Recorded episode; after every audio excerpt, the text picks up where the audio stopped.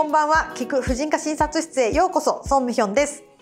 こんばんは。リウェブ編集長の畑江です。さて5月29日の配信で連載100回を迎えたこちらの連載先月から感謝のコメント返しということで皆さんの質問にお答えしていますが楽しく聞いています。これを聞いて婦人科の悩みが楽になりましたなど皆さんから嬉しいコメントをいただいて私たちとっても喜んでいます。そうさんおかげさまで私たちの自己肯定感爆上がりですよね。いやーこんな毎回なんかべちゃべちゃ喋ってるだけと思ってたのにそんなに皆さんになんかこうためになるとか言ってもらえてもう本当嬉しいです。ありがとうございます。ありがとうございます。そんなわけで今月も公式メールアドレス婦人科アットマーク d.hp プラス .jp と Voicy のコメント欄に寄せられた質問にどんどんお答えしていきたいと思います。えー、っとですね、今月、あ、今週ね、今週は娘にピルを飲ませていいんですか？みたいな、飲ませてるんですけれどなんかいろいろ言われますみたいなメールがたくさん来ていまして、はい、まずこちらペンネームソフォラさんの、えーと、とメールからご紹介したいと思います。いつも楽しくポッドキャストで聞かせていただいています。孫先生の語り口が率直で大好きです。さて、ありがとうございます。ありがとうございます。さて、お聞きしたいことがあり、今回思い切って初メールさせていただきました。それは高校生の娘に使用しても良い低用量ピルについてです。娘は現在高校3年生で、2月に受験を控えています。そっか、これ1月？あ、12月にいただいたメールでした。えっ、ー、と、無事終わられてるといいのですが、ちょっと続けますね。はい。生理は基本的には定期的でしたが、最近不定期な時もあり、受験のプレッシャーもあるかなと思っています。生理痛も重い時があり、こんな時に限ってというタイミングで生理になったりもするので、受験と重なると長い時間座ったままの受験で辛いだろうと、夏頃に一度地元の婦人科、かっこ田舎在住を受診してみましたその時は一旦ピルを服用して副作用の確認という感じで生理をずらしてみる体験をするようなお試し的な服用でした。秋になって受験が終わるまで生理痛を和らげる意味でも日常的に服用してはダメかと聞きに行ったら先生かっこ年配の男性は受験の時だけで良いのでは日常的にピルを飲むというと周りの人かっこ多分薬局の人とかにこの子高校生なのにピルを飲むの？否認が必要ってこと？って勘違いされて恥ずかしいでしょ？っていうようなことを言われました。そんなわけで1月にまたピルをもらいに行くことになったのですがそもそも高校生がピルを飲むのはおかしいことなのでしょうか？では何歳からなら良いのでしょうか？私は高校生が飲むのも全く問題がないという認識だったのでそう言われて自分の知識が間違っているのかな？と心配になったのでぜひ孫先生に聞いてみたいと思い立ちメールさせていただきました。教えていただけると助かります。ということです。はいちょっと回答が受験に間に合わず大変申し訳ないんですが。本当にごめんなさい。その田舎の年配の男性の産婦人科医なんか高校生が否認してると思われたら嫌でしょみたいなことを言われてもあなたがそんな偏見を助長してどうするのって感じですね。そうですね。まだそういった意識のこう津々浦々の先生方というのは多いんでしょうか？ですね。まあ、はい、なかなかまあ私ももう産婦人科医としては20年選手21年ぐらいなので、ねうん、まああのもちろん昔のそういう空気感もよく知ってるし、はい、そもそも私が医者になった頃はそのピルがあのこう保険が効くっていうのがなくて全部自費で、うん、まあ、生理痛で飲んでる人もいたけど、まあ、基本避妊用のピルしかない時代から医者をやってるので、まあ、分かるんですけれどもなんかその、まあ、2つあってまず1つは別に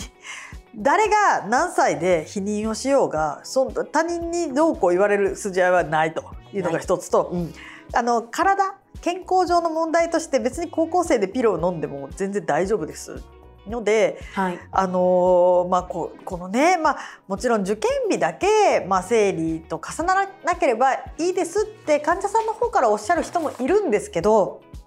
基本やっぱり普段から、まあ、高校生活を送ったり受験勉強する中で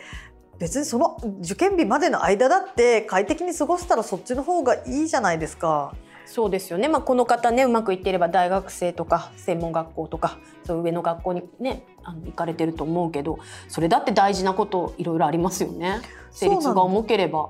そうなんですよ、うん、でまあなんかこういうのでよくあるのが生理をなんかずらすためには中容量ピルっていうよりきついピルを使う先生とかもいてそうなんですいやそんなきついピルをその当日に使うぐらいだったら、はい、もっと早くから低用量ピルとか使えばいいじゃないって思ったりもするんですけど本当まあ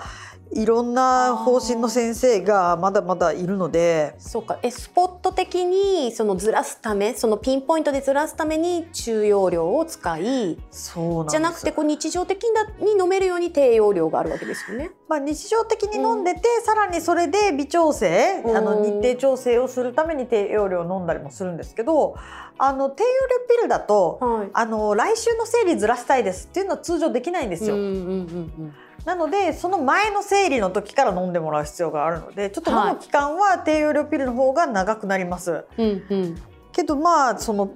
生理をずらすピル、まあ、中容量ピルは結構あの緊急でもいけるまあそうですね。なんか来週の生理ずらしたいっていうのもいけるけど代わりに薬の副作用が結構あの吐き気とか強く出やすかったり 困りますよね。大事な時に。そうなんです生理も嫌だっていう大事な時にね。でなのでこの先生は、まあ最初に夏とかのうちに1回使っといて、この薬飲んでも気持ち悪くならないねっていうのが分かればあとは当日までいいじゃんっていうお考えだという感じなんですけど、うん、まあ別にそれこそ所長が来たら別に飲んでも大丈夫な薬だしなんかそんな偏見を持って見られるような薬でもないし、うん、もっと言うと偏見を持つような人がいてもなんか産婦人科のドクターが偏見を持って見られるからやめときなよっていうのもなんかどうなんていう感じですよね。そうですね。まあ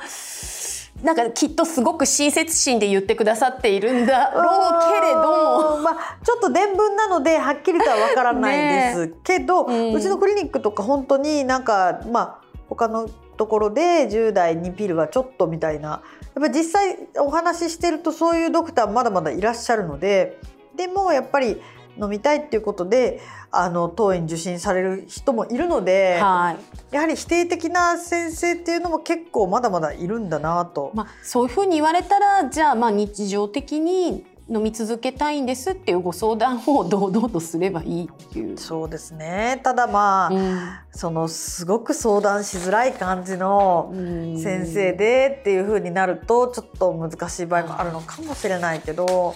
まあなんか田舎在住ということでねどれだけ他に産婦人科があるのかわからないですけどう、んまあまあねちょっともう受験終わっちゃってるかもしれないけど、リスナーで似たような方がいらっしゃったらやっぱりあの全然高校生でも飲んでも大丈夫だというふうにあの、他にもねいろいろいただいていて、はい、まあ、あのそうやって先生に言われたっていうことではなくても、まあ、あの飲んでみたけれど受験期はあの飲みましたが受診と薬代で出費が高額になるため受験が終わってから服用をやめていますという娘さんがね服用をやめていますっていうお便りも来ていて、まああのーそれこそここの今放送の中で孫先生の膣内に装着していて生理の血液量がなくてナプキンも使わなくて済むというお話に驚きました。ミレーナのことかな。そうですね、うん、あのそういうこともじゃあ考えようってこれを聞いて思ってくださっている方もいらっしゃるようだしあとあ、えーと、 Voicy のコメントにシャッチーさんからいただいた分で、うんうん、私には娘が2人いるのですが今後日本が諸外国のようにピルを無料もしくは低価格で入手できる包括的性教育が学校で実施されるためには何をしていけばよいでしょうか？というちょっと大きな質問にはなってますけれど。まあちょっとその先ほども価格の面でやめちゃったっていう話とかありますけど、うん、まあ、い。くらくらいを持って高額っていうかって、うん、まあ、あの人によってちょっとこう経済状況も違うとは思うんですけれども一応ですねまあ、例えば東京都だったら、はい、中学生まで医療費無料なんで保険が効くピルだと中学生までは無料。で、まあ、18歳まで無料にするっていうような医療費をがあるので、まあ、それは保険が効くものであれば、まあ、高校生ぐらいまではほとんど無料で飲めるっていうのは、東京都に関しては実現するのかなと。なただこれは自治体によってものすごく差があります。ね。私の自治体は難しいかな。そうですね。うん、であとジェネリック薬もたくさん出てて、はい、まあこう。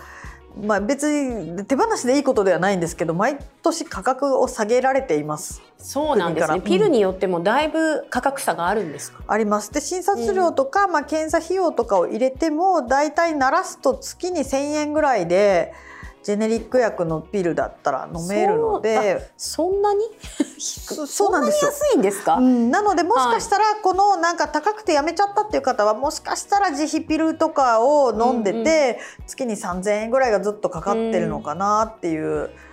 えっと PMS だとダメだっていう話を以前しましたよね。保険では単独の PMS では保険は通らないです、うん、とどういった状況だと保険が効いて難しいのはどういった状況ますか,、まあ、なんか生理痛とか、はい、あとは肩月経なので、うんうん、まあもう全く痛くないです。生理もちょっとです。否認したいですっていう人はちょっと保険を